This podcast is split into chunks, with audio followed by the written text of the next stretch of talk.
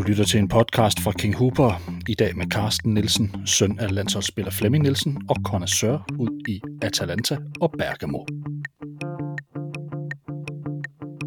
Carsten Nielsen var ganske lille, da hans far vandt pokalfinalen i Italien med Atalanta og sikrede Bergamo-klubben den eneste titel til dato. Siden har han fået talrige historier fra den nu afdøde legende, samtidig med at han selv er blevet en notabilitet i det norditalienske. Hele livet har Carsten Nielsen oplevet en værdiladning og forståelse for faderens betydning i Bergamo, noget man ikke altid helt fangede herhjemme.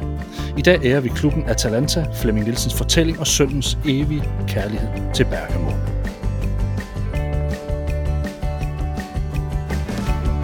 Carsten Nielsen, velkommen til King Huber. Tak. Hjerteklubben Atalanta, hjemmehørende i Bergamo i det nordlige Italien, har netop haft en af de flotteste sæsoner nogensinde. Man sluttede på tredjepladsen i Serie A, blot 5 point efter Juventus. Og så røg man på forsmedelig vis ud til Paris Saint-Germain efter et drama i Champions League kvartfinalen. Hvordan har du det, Carsten? Er du stolt eller ærgerlig efter sådan en sæson her? Ej, jeg må nok sige, at jeg er, jeg er mere stolt end ærgerlig. Altså det eneste, jeg var ærgerlig over, det var den måde, Atalanta øh, røg ud af Champions League på ved at føre med 1-0 øh, 15 sekunder før tid. Ja. Øh, og så tabe 2-1 på mål i 90 plus 1 og 90 plus 3. Ja, det gik stærkt. Det gik mega stærkt. Øh, og jeg havde egentlig ikke set det komme, fordi jeg synes, jeg synes egentlig, de havde rimelig godt fat i dem. Ja. Men øh, de så lidt trætte ud til sidst. Men det var flot, at de nåede så langt, når man tænker på, at det er en lille bitte by, øh, Bergamo med 120.000 indbyggere. Og de spiller mod Paris, øh, Manchester, ja. øh, Madrid, Barcelona og alle de andre store byer. Så det er en meget, meget lille klub i forhold til alle de andre, og jeg synes faktisk, de har klaret sig meget godt. De må også have et lidt anderledes budget.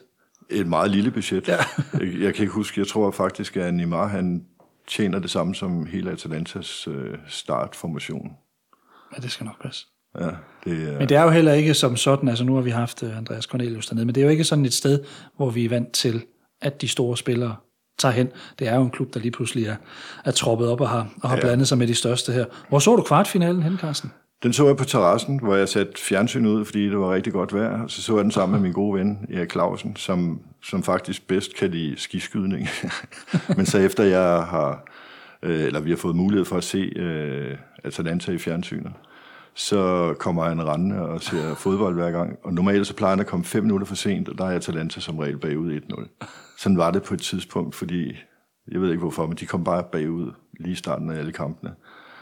Øh, og det har de så ændret lidt, heldigvis. Men jeg synes, det var en fordel, at de kom bagud, fordi i Italien, der, der spiller man meget på at komme foran, og når man så er kommet foran, så går man typisk italiensk ned og forsvarer den, den føring, man har og så overlader man automatisk alt spillet til Atalanta, og det skal man ikke gøre, sådan som de spiller i øjeblikket. Nej, det er et meget offensivt hold. Ja. Det men er det ikke også lidt en gammel historie, den der, nu springer jeg lidt her, men, men altså, jeg har altid sådan synes, det var lidt irriterende med det der narrativ, der blev fortalt om italiensk fodbold, at Jamen, de, de gør det stadigvæk. De, de, altså, altså, det ved jeg godt, de gør, men det er jo ikke alle hold, synes jeg. Nej, det er ikke. Der er mange hold i Italien bare, også, der er begyndt at spille offensivt. Det ja. kan man også se på, på de resultater, der er, ja. fordi der bliver scoret væsentligt flere mål i Italien nu, end der blev gjort ja. øh, før i tiden. Men at Atalanta har scoret 98 mål øh, i en sæson. Ja. Øh, det er rigtig meget. Det er 20 mere end, end Juventus. Øh, ja.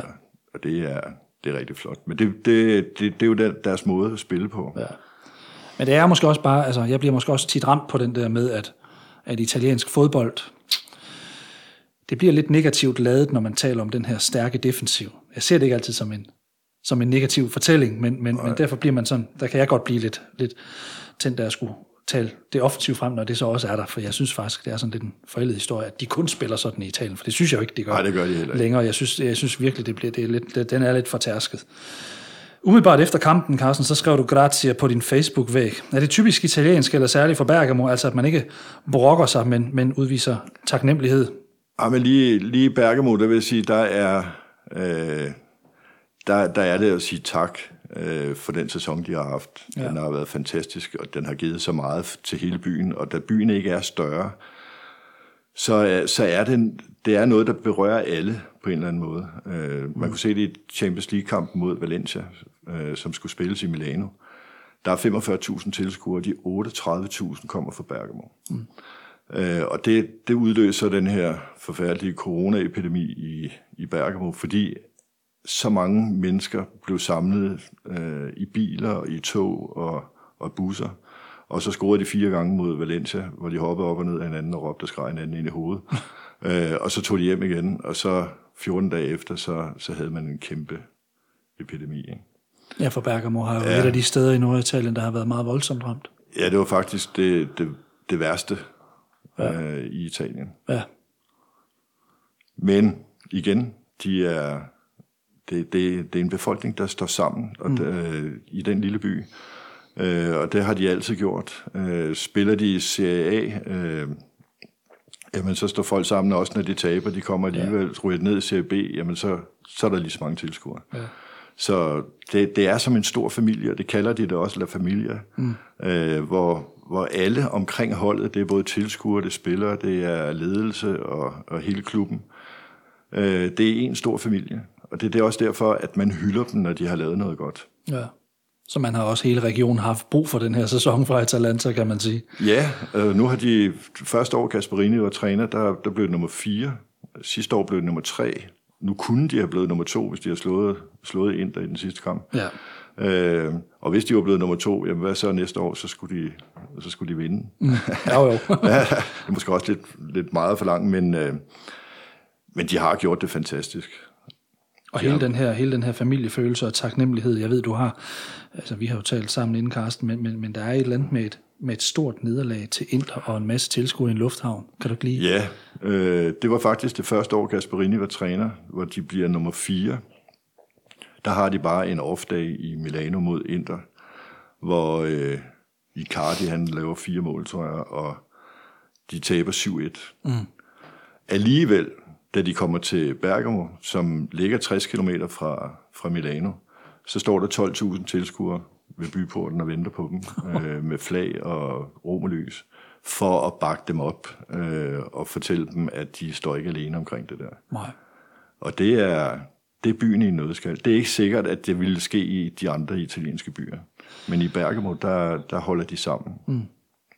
Ja, for vi ser jo en større og større udskamning med de her store nederlag. Altså, jeg har netop siddet og set, hvordan man behandler Barcelona, når man ja. taber til Bayern. Det var sgu ikke skide sjovt, og jeg tror ikke, det var sjovt at være Brasilien Nej. på hjemmebane i semifinalen mod tyskerne for eksempel. Men, men, men øh, altså, ser du det her generelt som en, en ting, Bergamo står for? Ja. Som med, med det her sammenhold? Ja, de står sammen omkring alt. De har de jo også gjort i forbindelse med den her coronakrise. Mm. Øh, at der har, jamen, de har været fantastiske over for hinanden, og de, de hylder de hylder dem, der gør noget. Øh, hospitalsvæsenet i, øh, i Bergamo bliver hyldet dagligt i aviser og radio og tv mm. for det store arbejde, de har lavet, fordi de har ikke haft de ressourcer, der skulle til for, for at løse det her problem. Men de har kæmpet, og de har arbejdet i døgndrift for, for at løse det her problem. Så det er, det er et fantastisk sted. Øhm, om det er fordi byen er så lille, øh, det ved jeg så ikke. Men, øh, men, men øh, alle bakker op om, om alle. Det er, lidt, det er sgu fantastisk. Ja, så har de jo heller ikke et stadion til 80.000 eller, eller 100.000. Er det ikke omkring lige over 20? Altså, der er 120.000 mennesker i, i Bergamo, og ja. der er 4, eller 21.000 på stadion ja. hver gang. Lidt, ja. Nu udvider de stadion til 25.000, tror jeg det er. Og i øjeblikket er de i gang med at lave Øh, den ene langside, de har lavet den store tribune nede bag det ene mål, hvor Kurva Nord står. Mm. Øh, så nu mangler de den ene langside at lave færdig, og så har øh, øh, præsidenten Pakassi øh, sagt, at han sætter ekstra mandskab ind, han sætter alle sejl til for at få tribunerne færdige. De når ikke at få kurve Syd færdig, Øh, til gengæld har de inviteret UEFA, som er åbne over for, at hvis de sætter bølgebryder op på tilskuerpladserne, så har de en mulighed for at få lov til at, at have ståpladser. Mm. Og så vil de spille resten af Champions League, eller den nye Champions League-sæson øh, i Bergamo. Ja. Og det, er, det taber de jo en masse penge på. Men, men igen, øh, Pakassi, han øh, samler byen omkring det her, og mener, at de har lavet så meget, og byen har gjort så meget for dem, at han vil give det tilbage. Så vi er faktisk ude i en organisation her, ja. hvor penge ikke er det, der står på bundlinjen. Det er det ikke nu, nej. Nej. Ikke, ikke i forbindelse med det her. Nej. Men øh, Atalanta, de har haft en strålende sæson, men lidt usædvanlig, og alligevel sådan lidt i, i, i, øh, i tråd med tidens trend, så har de haft øh, usædvanligt mange udlændinge. Hvordan, hvordan ser man på det i Bergamo? Øh, fordi Jamen. Jeg kan huske, da jeg startede med at se italiensk fodbold, der var det den italienske grundstamme, og så havde man de her tre udlændinge. Jeg er jo vokset op med, med Milan og de tre hollænder, og brasilianerne i Napoli og, og tyskerne i Inter. Ja. Øh, hvad, hvad, hvad, hvad, siger man til det i den lille by, at der er så mange... Jamen, de er, det er igen det der med, med familien. Mm. Øh, Atalanta, det er Ladea, det er gudinden, mm. det er hende, man hæpper på. Hvem det er, der, der, øh, der laver resultaterne, det er de sådan set ligeglade med. Ja. Altså, de, de forguder jo de spillere, øh, der er der under alle omstændigheder. På et tidspunkt, der var det, jeg tror, det var Golini, der var den eneste italiener, målmanden. Ja. Øh, resten var udlænding. Men det er jo igen, Atalantas øh, opbygning er, at man har en af verdens bedste fodboldskoler, hvor man øh, tager italienere ind, og også en gang imellem udlænding i en ung alder. Mm. Lærer dem op, og får dem til, at øh, så har man rimelig enkelt sat dem på førsteholdet som udskiftere, ja. og så får de mere og mere spilletid, og lige pludselig, så, øh, så bliver de solgt til, til nogle andre. Øh, og så tjener de pengene på den måde. Mm. De havde på et tidspunkt i nullerne, øh, jeg kan ikke engang huske, om det var fem eller seks, øh, der havde de faktisk et rigtig, rigtig godt hold, øh, hvor året efter, de spillede op med alle de store hold. Året efter, der havde de solgt ni af dem.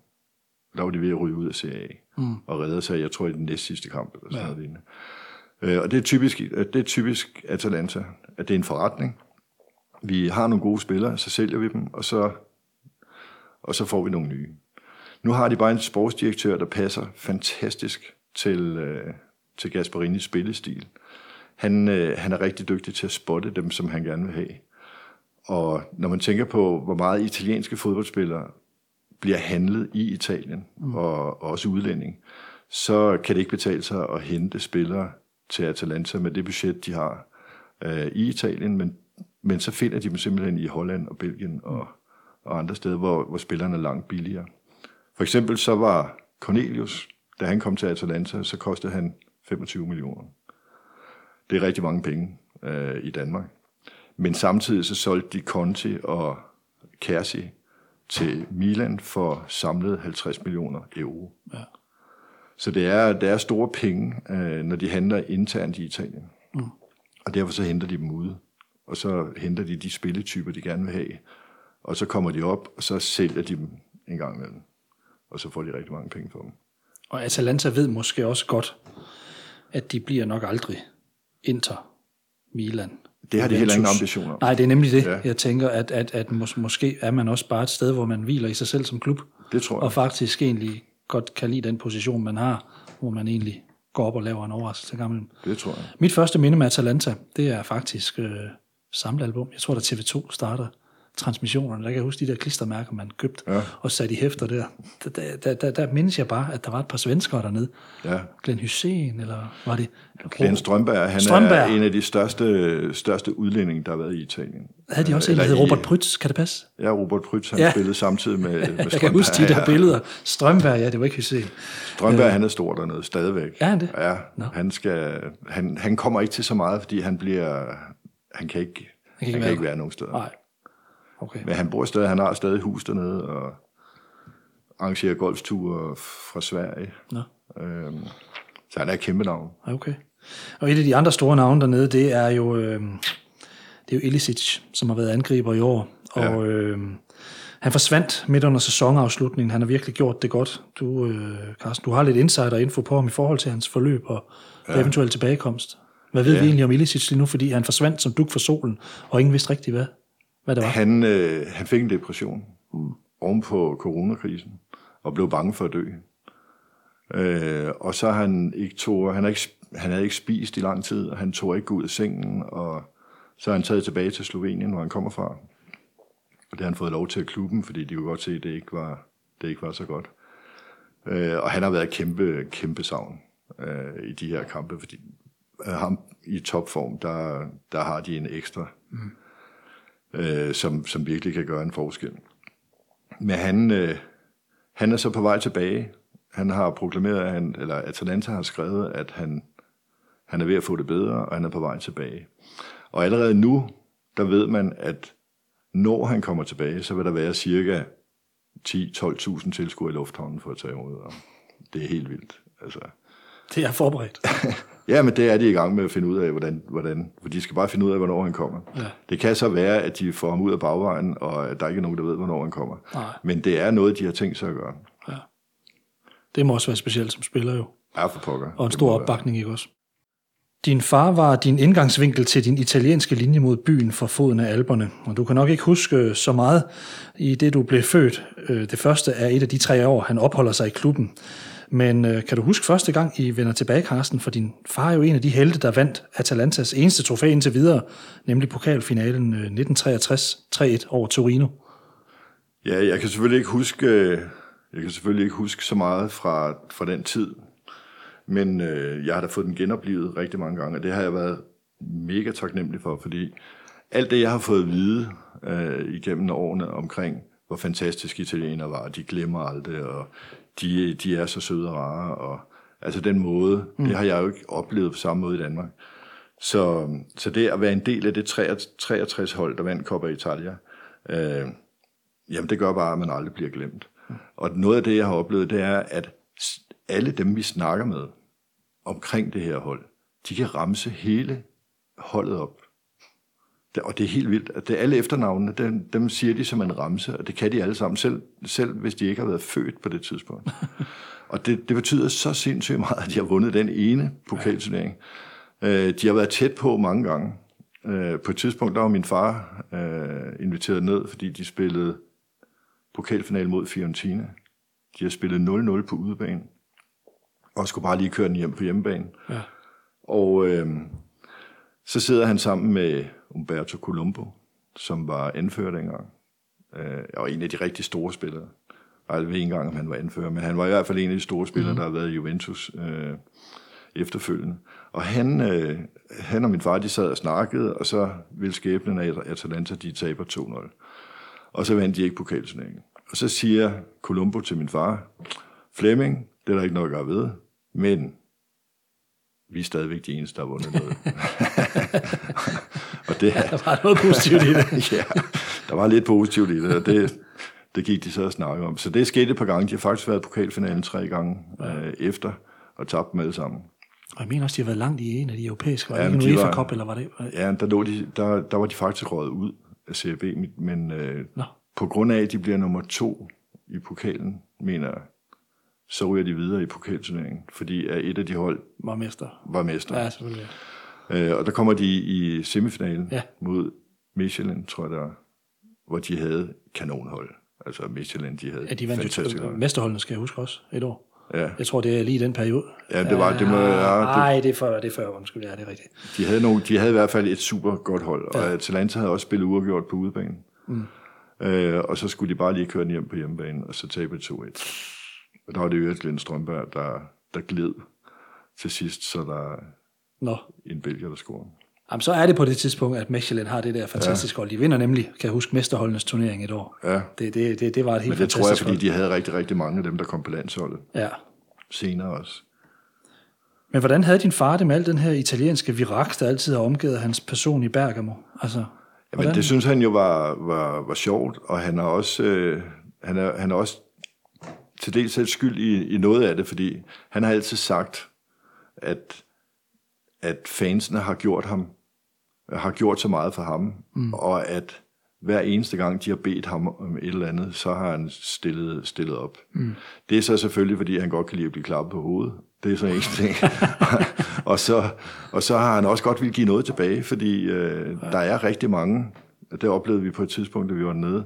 Min far han satte sig over i teltet til Kurva Nords store festival, Ja. øh, og, og drak øl sammen med, med alle tilhængerne. Øh, og, og de andre, de gik hjem. Altså, det, der har ikke været den der nærvær på samme måde, fordi de andre har ikke... Øh, altså, der er sådan lidt distance. Mm. Øh, men min far, har altid synes det var sjovt. Så min mor, hun plejede at sige, at øh, min far han skulle til Italien og klappe lidt på hovedet og tankes op, og så kunne han komme hjem igen og var glad. Ej, Han virker også som en meget social menneske, der egentlig godt kunne lide at, at tale med mennesker jo. Altså, Jamen ja, øh, og, og, og jeg ved bare, at der også gemmer sig lidt en historie bag med en eller anden bondemand. ja det er øh, rigtigt. Den, den synes jeg er lidt fascinerende. Den, den kunne jeg egentlig godt lige tænke mig at høre fra dig, fordi Ja, da han spillede, da han spillede, øh, da han spillede dernede i, jeg tror det var, i- jeg ved ikke om det var i en, jeg tror det var i 61, der fik han at vide, at der var en bondemand, som gik 25 km ind til stadion hver anden uge for at se, eller ikke for at se, men for at høre Atalanta spille, for han havde ikke råd til at komme ind på stadion. Og da min far hørte det, så synes han, at det var da en forfærdelig historie. Så han gik ud og gav ham et sæsonkort. Øh, og så kunne han komme ind og se alle kampene derovre. Og det, øh, det var han selvfølgelig smadret glad for. 30 år efter er han nede og spille en fodboldkamp i Alzano uden for Bergamo, sammen med pokalvinderholdet. Øh, og der var jeg med. Og der sidder vi øh, og venter på, at de skal gå i gang, og det regnede lidt. Øh, og lige pludselig kommer der en lille mand gående over grøntsværen og råber, Nielsen, Nielsen, og så siger min far, hvad pokker er det for noget? Så gik han derhen, snakkede med ham, og jeg så bare, at de omfavnede hinanden og kyssede hinanden på kinderne og sådan noget. Og så fortalte min far, at det var sønnen til bondemanden, der kom for at sige tak 30 år efter. Det er sindssygt. var han også gået. det fortæller historien ikke Nej, det er det. Men det er helt vildt. Altså. Ja, det er det nemlig. Men det er også igen typisk italiensk. Altså, de glemmer ikke, at de er taknemmelige, og de er... Altså, det er, det er fantastisk. Ja, så er de jo også det her pokalhold blevet kørt rundt i bus Ja. øh, af nogle omgange her og, og, og, og hyldet af byen. Er det ikke korrekt? Jo, de blev hyldet i forbindelse med 50-året for, øh, for pokalsejren. Ja. Og der blev de kørt rundt i en åben, øh, åben bus, hvor de stod en dobbeltdækkerbus, hvor de stod op, og mm. hvor det var også i forbindelse med Kurva Nords øh, øh, store festival, hvor der er 15.000 øh, tilhængere. Og der blev de kørt igennem hele til, tilhængerskaren og plantet op på scenen, hvor de blev hyldet i en times tid. Mm. Øh, og hvor de hver især skulle holde en tale for alle, for alle tilhængerne. 50 år efter. 50 år efter. Ja. Og der var ikke nogen af de tilhængere, tror jeg, der nogensinde har set en kamp med dem. Men det betyder noget for dem. Det betyder alt Ja. for dem. Det betyder alt for ja. dem. Og det her virak, Carsten, det har jo forplantet sig sådan lidt videre til dig. Hvordan bliver, hvordan bliver du behandlet i byen, når du kommer derned nu? Jamen, øh, det, er jo, det er jo det, der er sjovt, fordi der er ikke nogen, der kender mit navn andet end, end Nielsen. Det kan, det kan de jo alle sammen sige. Så hver gang jeg kommer ind på en restaurant, så, så siger de alle sammen, ciao Nielsen. Altså, de ved alle sammen, hvad jeg hedder. Øh, mit fornavn dernede, der er mere Il Figlio di Nielsen. Det betyder øh, sønnen af, af Nielsen. Ja. De aner ikke, jeg hedder Karsten. Nej. Så Il Figlio di Nielsen, det står der hver gang, der er et eller andet i avisen. Og det sjove er, at bare det, at jeg kom ned og skulle se Atalanta spille en, øh, en kamp på stadion, øh, det var første gang, jeg var inde og se dem alene, fordi jeg var en tur i Bergamo. Der fik et journalist øh, nys om det, og så lavede han en side på, at Il Figlio di Nielsen var til fodbold i Bergamo. Mm. Øh, og vi snakkede om, hvorfor jeg kom derned, om vi, om vi fulgte Atalanta, og om vi gjorde det ene og det andet. Og det fik jeg en hel side til at gå med. Så har jeg efterfølgende mange gange, også når jeg har lavet ting på Facebook, jeg har lavet noget om, om øh, corona og Bergamo øh, på min Facebook-side, og det har avisen så taget og lavet en, en hel side om, øh, hvor meget jeg følte for, for Bergamo og, og det her corona. Mm. Så de følger virkelig med. Hver gang jeg er dernede, så bliver jeg inviteret til alle mulige ting, hvis, øh, hvis- der er, hvis der er noget. Jeg bliver stoppet på gaden, hvor folk de vil fortælle mig, hvor dygtig min far var til at spille fodbold. Øh, og når jeg sidder og spiser på restauranter, er jeg blevet forstyrret mange gange med folk, der bare vil hilse på mig, fordi at jeg er Il Figlio di Nielsen. Mm. Hvordan har du det med det? Jeg synes, det er sjovt, altså et eller andet sted. Og så har jeg jo kunne bruge det øh, rigtig meget, fordi jeg, jeg hjælper Bergamo, øh, og det er der også flere og flere, der heldigvis får øjnene op for, at jeg ikke bare er øh, Flemming Nielsens søn, Ja, det er men det. øh, at jeg også laver noget for byen, fordi vi, vi begyndte at arrangere nogle rejser derned, hvor vi øh, har grupperejser til, de har blandt andet et, et øh, veteranløb, som vi har været nede til, veteranbilløb, mm. der køres på den gamle bymur. Øh, der er Jamen, der er så mange ting, man kan se dernede. Det er et fantastisk sted øh, at komme. Og hvis folk skal til Bergamo, så har de mulighed for at gå ind og kigge på, på vores hjemmeside, der hedder Bergamo på dansk. Øh, og der, der kan vi så hjælpe med at finde hoteller og restauranter, og hvis det er, de, de, de gerne vil opleve et eller andet bestemt, jamen så finder vi noget, hvor de kan bo i nærheden og spise i nærheden, fordi vi kender hele byen som vores egen bukselomme. Det er et fantastisk sted. Jeg har ikke været der selv, men når man ser billederne derfra, ser videoer derfra, produktioner derfra, så ser det, så ser det godt nok u- ualmindeligt lækkert ud. Alt er i god afstand. Ja. Så Og det du, er, og du det er lander ikke- heller ikke sindssygt langt væk fra Bergamo, er det ikke korrekt? Du lander faktisk lige midt i byen. Ja. Der er et kvarter i taxa. Ja.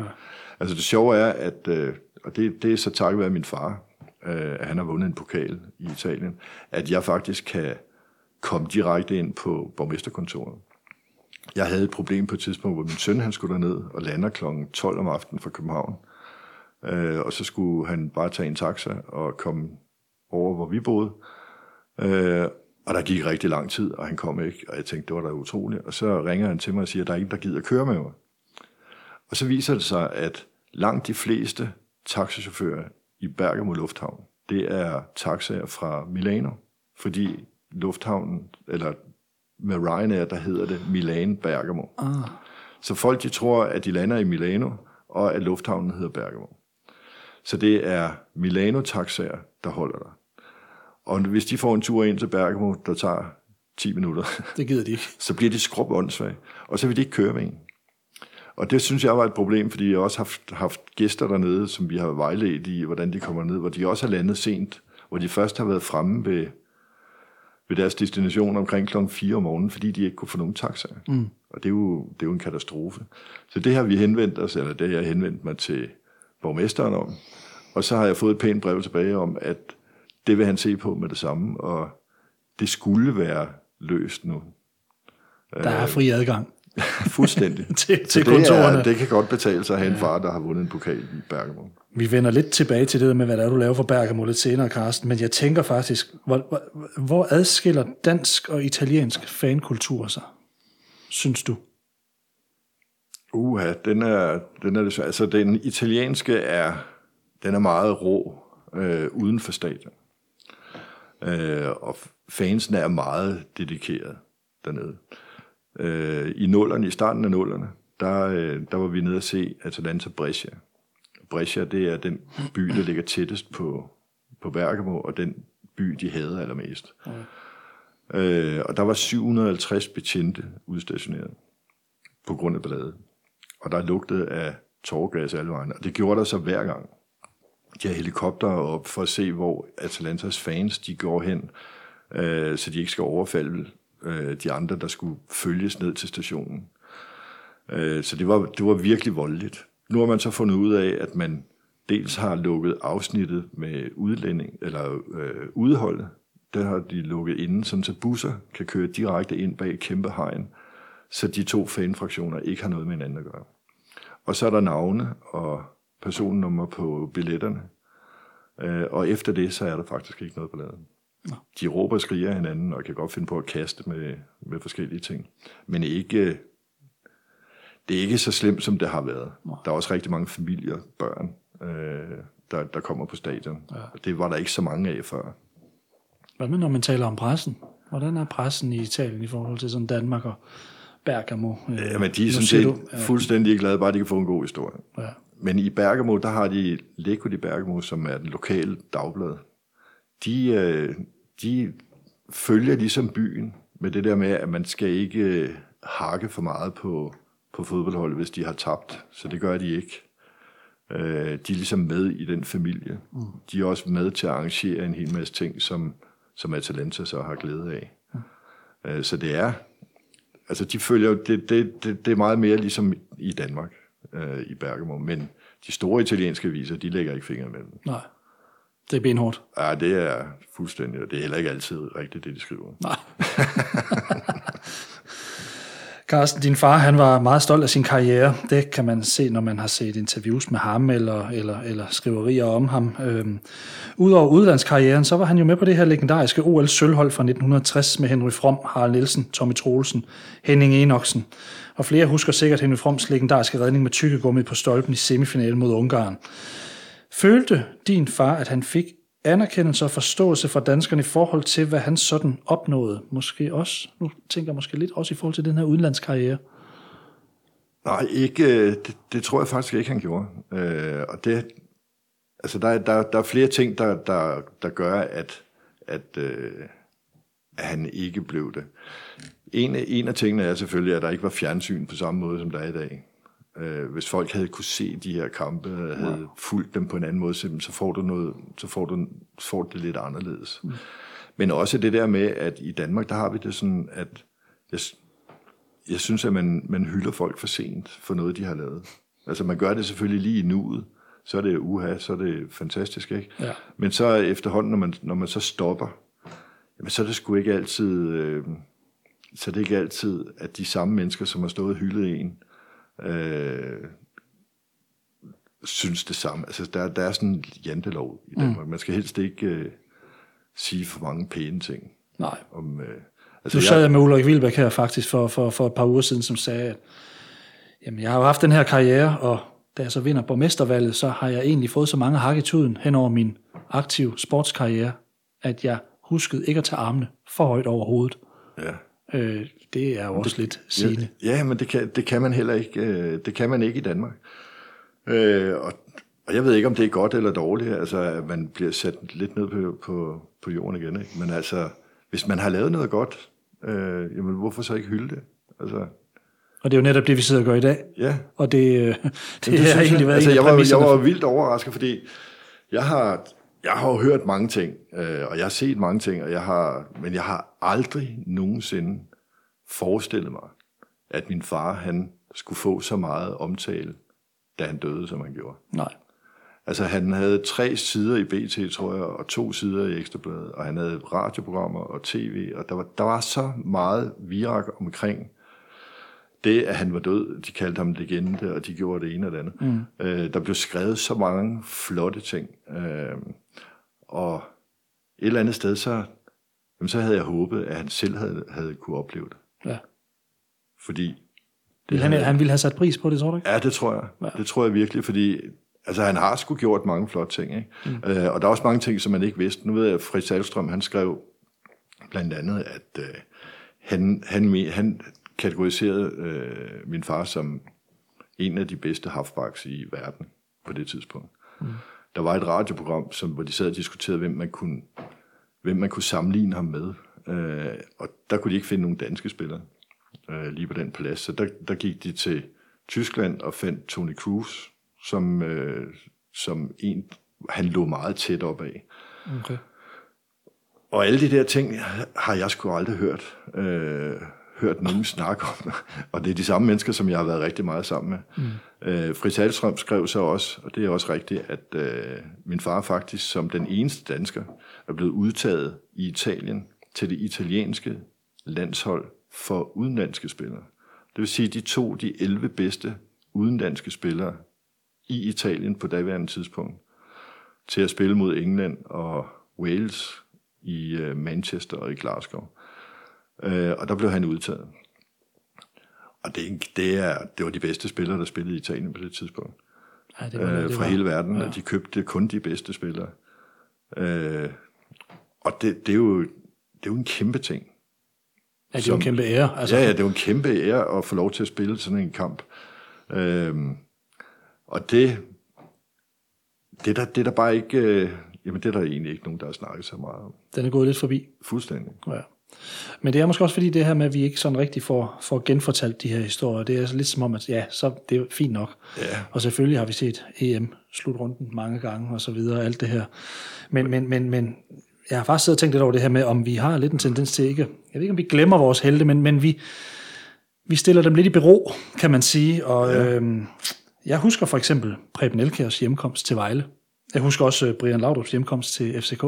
Ja. Hjemmeholdene var glade for det, men på udebane, der synes jeg, at de fik en lidt hård behandling. Øh, jeg kan også huske, da Henning Jensen dør, hvor jeg tænker, jeg, jeg, synes ikke, jeg synes ikke, jeg så så meget omkring det.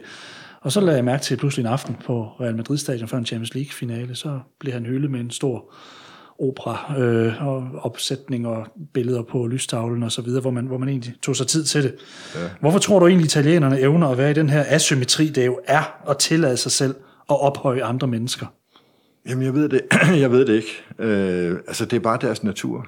Ja. Altså, de, øh, altså, folk, der har gjort noget godt, det er også lige meget, om det er forretningsverden, eller om det er andre steder.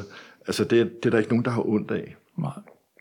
Øh, jamen, de glæder sig på, på andres vegne, hvis de har gjort noget, der er godt. Mm. Og de roser hinanden, og de, altså, de elsker dramaer, de elsker alting, men altså det der med, at, at folk, der gør noget, og har gjort noget rigtig godt, at de ryger op på en pedestal, og de bliver, kan du huske ham, og kan du huske det, han gjorde, og hold op, han var dygtig. Og, ja. Altså, de, de er meget positive. Ja. Og det er jo fantastisk. Og hvis vi lige kan dvæle lidt ved det der OL, fordi nu ved jeg godt, at vi snakker lidt Atalanta i den her, men vi snakker også dig og dit syn på din far, og alt det, der er, er, er røget i, i, igennem åen siden da. Øhm, hvis vi lige dvæler lidt ved det OL der, det er jo legendarisk på grund af redningen, på grund af finalen og så videre, hvor din far jo scorer. Ja, Øhm, men, han brændte strafspark i semifinalen. ja, det ved jeg godt, det, det var og han det ikke... sjove er, at det, det er faktisk det, der bliver nævnt altid. Nu når vi snakker om, øh, om, Og så om hvad han man har gjort. Ikke? Ja, men det er jo det. Ja, ja. Øh, jeg kan også huske, Preben Elka på et tidspunkt blev ret irriteret over det her med, at det her brændte straffespark fyldte så meget, som det gjorde. ja, Og, og, og, og, og øh, hvad med Jesper Olsen? En fremragende spiller. Ja. Hvem husker ikke 2-2 mål mod England i parken? Det ved jeg ikke, om nogen gør. Det er mere en tilbagelægning, ikke? Altså, ja, ja. Det er sgu så dejligt lige at kunne kugle folk lidt ned. Ja. Men i forbindelse med det her OL, der sker der faktisk, Carsten, en flyulykke få måneder inden OL. Den 16. juli 1960, der skal Danmarks reserver B-holdet spille en opvarmningskamp til lejene, og kampen skal foregå i Jylland. Derfor er otte spillere nødt til at flyve derover fra Kastrup, og desværre så sætter de sig i et fly, der ikke er givet til regnvejr. Den har hverken visker eller noget som helst på. Og blot 40-50 meter fra kysten, der styrter den ned fra 100 meters højde. Erling Spalk, Per Funk Jensen, Arne Carlsen, Kurt Kramer, Ip Eskelsen, Søren Andersen, Erik Pondal Jensen og Børge Bastholm Larsen dør desværre alle mand, mens piloten, der var komplet uden skyld i ulykken, overlever med svære skader. Danmark var meget tæt på ikke at tage til OL på af den her ulykke. Talte I nogensinde hjemme om den ulykke sidenhen? ja For det er jo lige jeg. inden du bliver født. Øh, Ja, men vi, vi har faktisk talt om det rigtig mange gange, fordi min far han arbejdede på politikken, inden han blev professionel fodboldspiller. Øh, og de havde så selvfølgelig fået at vide, at der var fly, der var faldet ned. Der var ingen, der vidste noget om, hvad det var. Øh, og så blev min far sendt ud i lufthavnen som reporter. Mm. Og opdagede så, at det var hans holdkammerater fra B-landsholdet, der skulle til Jylland, øh, der var styrtet ned. Og det gjorde så, at, øh, at min far faktisk ikke kunne lide at flyve øh, efter det. Øh, og da han var færdig med at spille i Atalanta, havde han fået et øh, tilbud fra Cagliari på Sardinien. Øh, og det er jo en ø, så der skulle de flyve til samtlige udekampe. ja. Øh, og det sagde han nej til, fordi han skulle flyve. Og så regnede han med, at han skulle hjem og arbejde som journalist igen. Og så kom han hjem, og så fik han at vide, at han skulle være ude halvandet år mere, ellers så skulle han betale skat igen af alle de penge, han havde tjent i Italien. Mm. Og så var det italienske marked lukket, og så røg han til Morton i Skotland, hvor han spillede sammen med syv andre danskere i regnvejr. Rigtig dårligt. Ja, det var Men noget- han holdt ud et par år, ikke? Det var, ikke det var sådan, noget helt andet. Jo, jo, det var noget helt, det var noget helt andet der. Ja. Men øh, så det påvirkede ham ret meget med den her, den her situation, og, og, og, og de her folk, han kendte. Det var også nogle meget, meget unge drenge. De, var, øh, de fleste af dem var 19 og 21. Der var lige en enkelt eller to på, på 29 faktisk. Øhm, din far, han når også at spille sammen med en masse interessante mennesker. Han var herhjemme en del af stjerneholdet med for eksempel Dirk Passer med flere.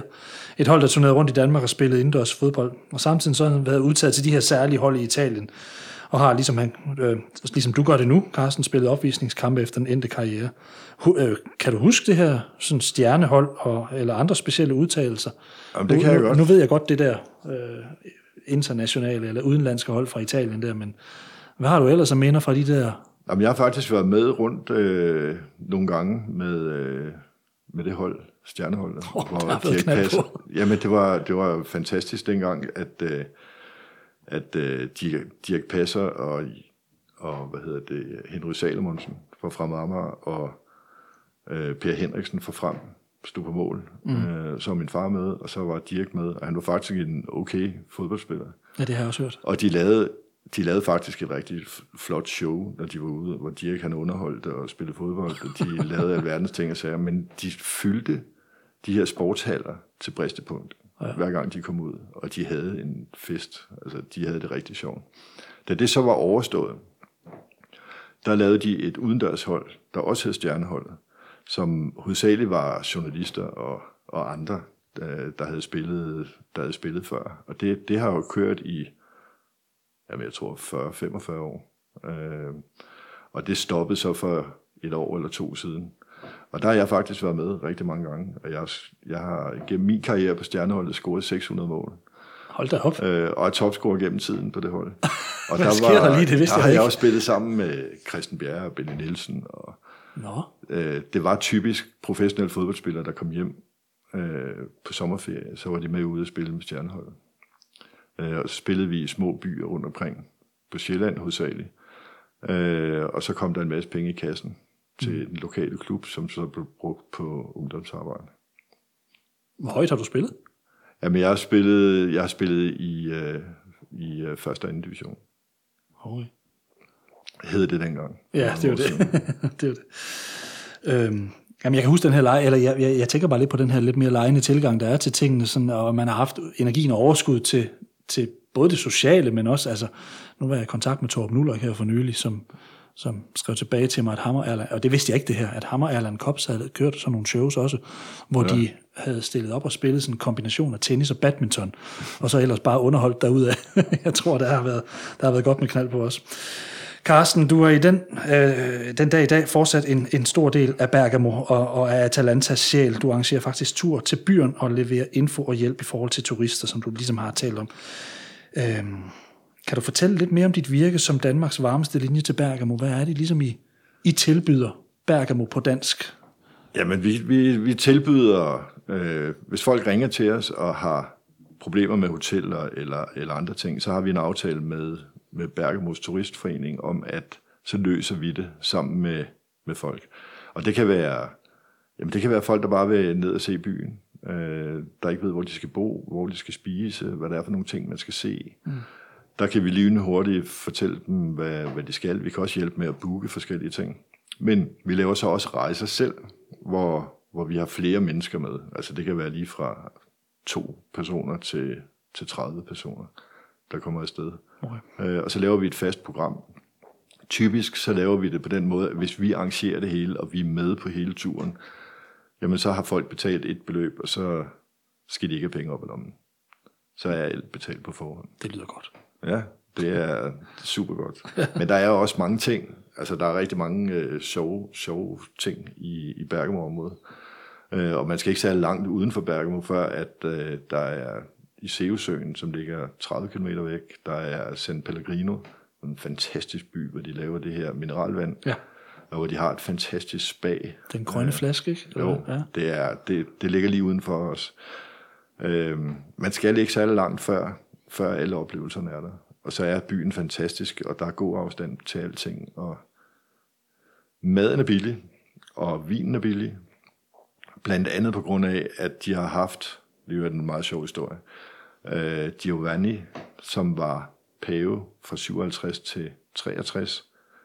Han øh, var præst i den store katedral op i den gamle by, i Bergamo, mm. da han blev udnævnt til pave. Alene af den grund kommer der rigtig mange italienere til Bergamo for at opleve den kirke, hvor han har været i. Og derfor er der rigtig mange italienske turister. Øh, italienere kan du ikke snyde med priser på mad og kvalitet. Så derfor er kvaliteten sindssygt høj for maden i Italien, eller i, øh, i Bergamo. Øh, og priserne er rimelige. Det, det lyder jo kun godt. Jamen, det er fordi, det er italienere, der hovedsageligt er der. Der ja. er ikke specielt mange turister fra, fra andre lande. Altså selvfølgelig er der turister dernede, men det er ikke, det er ikke ligesom Verona eller, eller de der byer, hvor der er Nej. Venedig, hvor der vælter rundt med turister. Ja, Sådan er det ikke i Bergamo. Altså kommer du til Bergamo, så, så oplever du rigtig meget italiensk. Så man oplever en autentisk italiensk ja. by. Det gør du helt sikkert.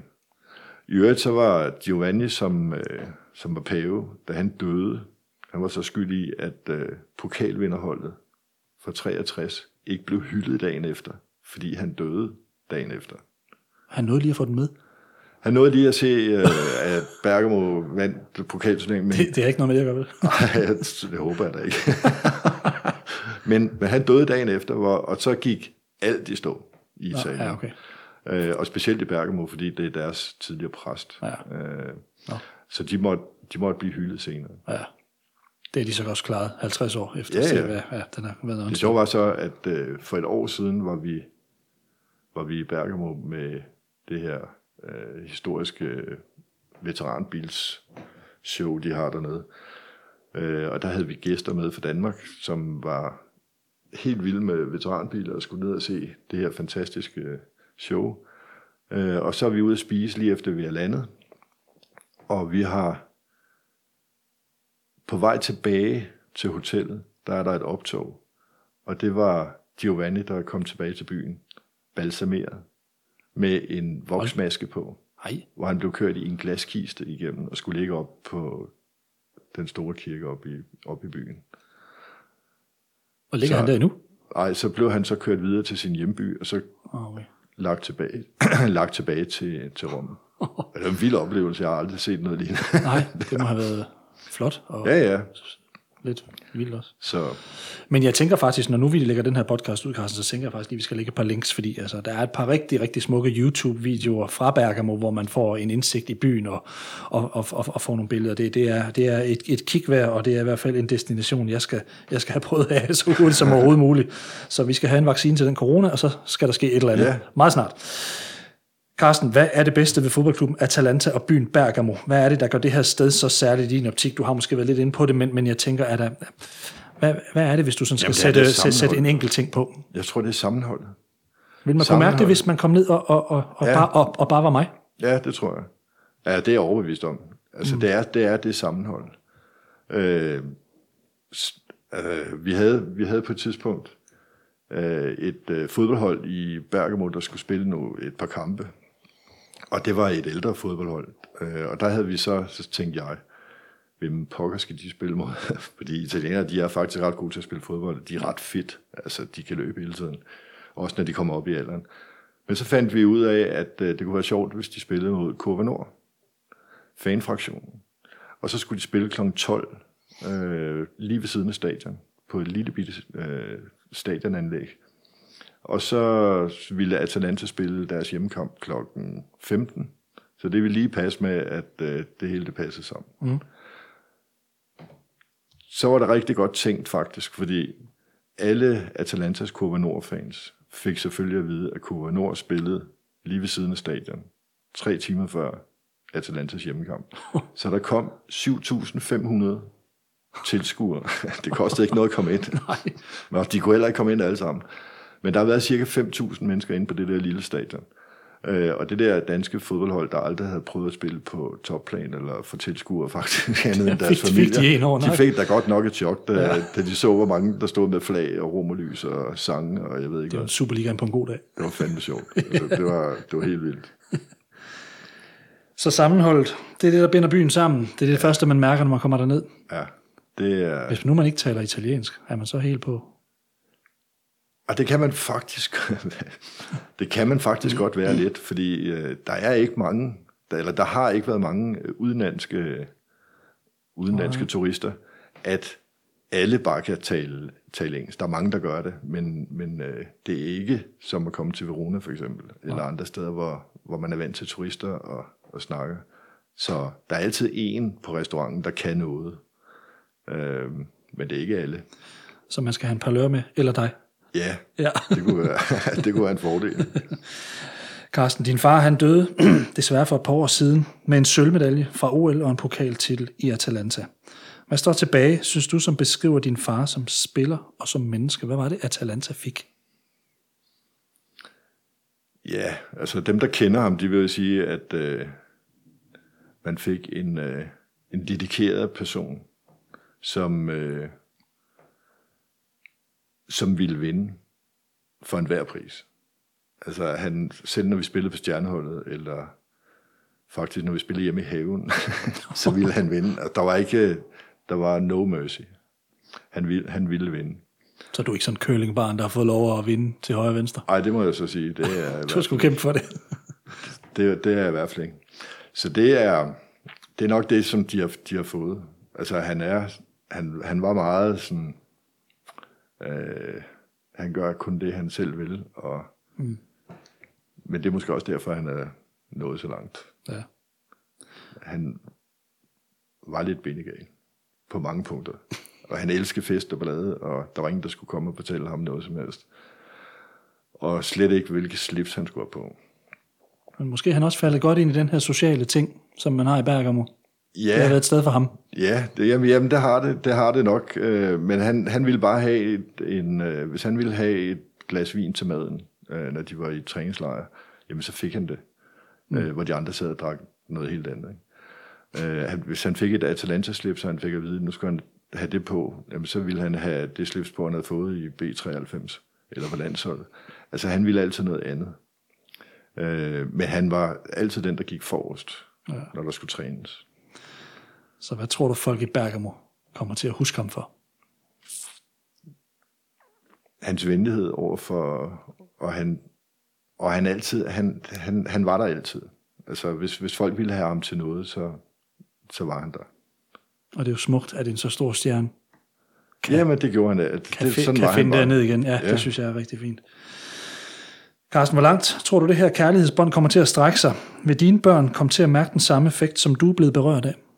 Det ved du måske allerede. Ja, men min søn, han er, han er rigtig meget inde over vores, øh, vores rejser dernede til. Mm. Øh, og han elsker det sted lige så meget, som, som jeg gør. Øh, og han har været med mange gange. Øh, han synes, det er lige så sjovt som mig. Han var også med øh, lige efter, og det var faktisk lige efter min far døde, den første hjemmekamp, øh, blev vi spurgt, om vi ville komme ned. Øh, sportsdirektøren for, for Atalanta var op til min fars begravelse.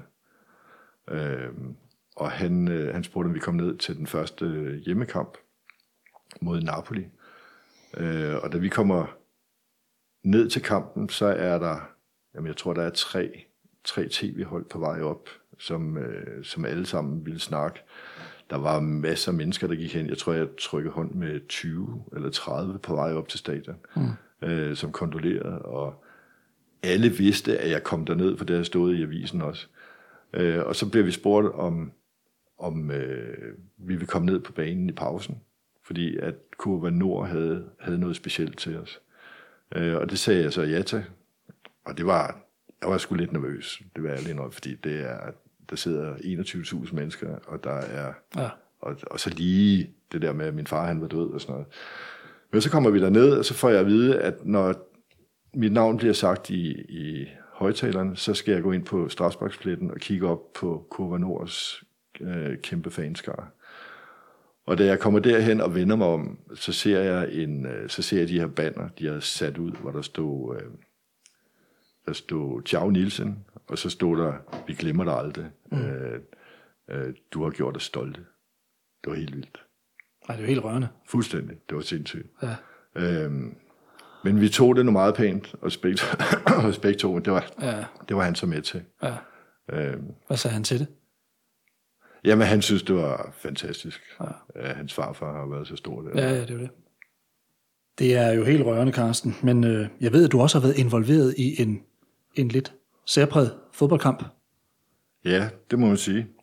Det var en velgørende kamp, øh, der blev arrangeret lige uden for, eller et godt stykke uden for Bergamo, hvor der desværre var en øh, pige, der havde fået hele familien udslettet ved, ved en øh, bilulykke. Mm. Og der havde byen samlet en masse penge sammen, men øh, havde lavet, lavet en fodboldkamp, hvor de havde inviteret alle verdens fodboldspillere. Blandt andet Atalantas super superhold. og der fik, øh, der, der, fordi vi var dernede, så spørger de min far, om han vil være med.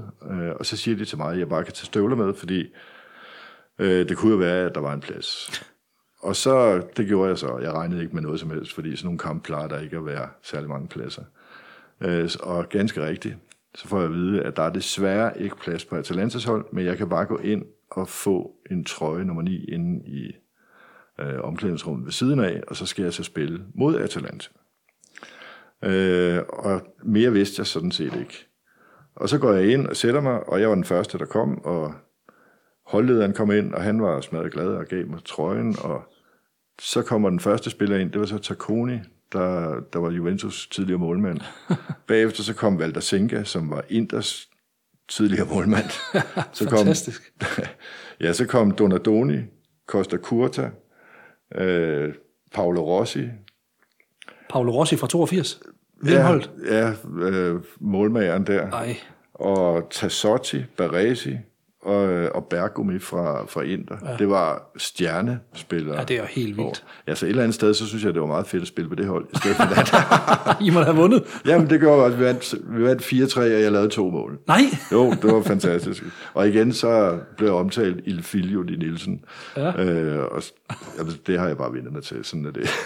ja, det var da helt vildt. Nå, okay. Ja. Men sådan, altså, det er så var der jo 6.000 tilskuere øh, til, ja. til den kamp, og så var der tv-stjerner med fra alle dele af Italien. Det var, det var et fantastisk Og de der italienske stjerner var forhenværende på det her tidspunkt, eller er de alle aktive karriere? Nej, alle sammen var forhenværende. Ah, okay, okay. Men igen, altså folk er vilde med, med folk, der har gjort noget. Vi, mm. vi oplevede i Arco op ved Gardesøen, øh, de havde en fodboldturnering hvert år for Primavera-hold, det vil sige yndlinghold, eller dem, der ligger lige under under seniorhold. Og der var Milan i finalen med Fiorentina. Øh, hele tribunen på cirka 1200 tilskuere var fyldt op. Og så kommer øh, Franco Baresi, som var øh, ungdomsleder i, i Milan på det tidspunkt, gående helt nede foran. Og han går hen, og så går han op ad trappen, og så bliver han vist ind, hvor han skal sidde. Og i det øjeblik, han sætter sig ned, der rejste hele tribunen sig op samtidig og klappede ham. Ja. Det er vildt. Milans nummer 6. Ja, og landsholdsanfører. Ja. Altså det er, det, det er bare typisk, ja. øh, det er bare typisk italiener. De kan et eller andet med det der. Men ja, Baresi det, var også en meget, meget stor spiller. Øh, ja. Men mange af de andre, du nævner, er jo også klasse det, det er så flot. Og så øh, faktisk i øh, en, en kamp, vi var inde og se på San Siro med Milan og Atalanta, der, øh, der havde vi ikke billet.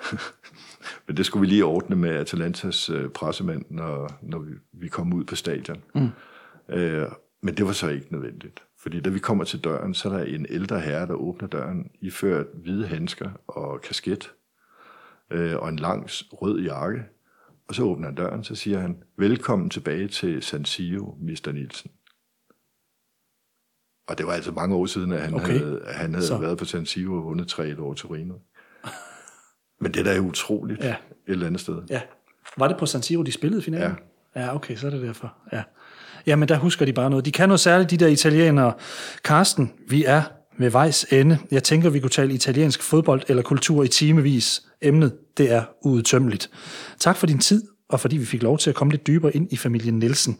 Jeres blod løber stadig smukt i den danske fodboldsjæl, og med jeres passion for det danske og det italienske, det gør, at vi for altid vil have en varm linje til Bergamo. Jeg er sikker på, Carsten, at vi med den her snak ville have gjort din far stolt over alle de minder, som du, han og jeres familie blandt andet er bundet op på. Tak for din tid. Velkommen. Og Forza Italia. Husk, du stadig kan finde små blogs, artikler og ikke mindst podcast på King Hubers hjemmeside. For teknikken i dag stod Carsten Pedersen, og mit navn er Steffen Pedersen. Tak for i dag.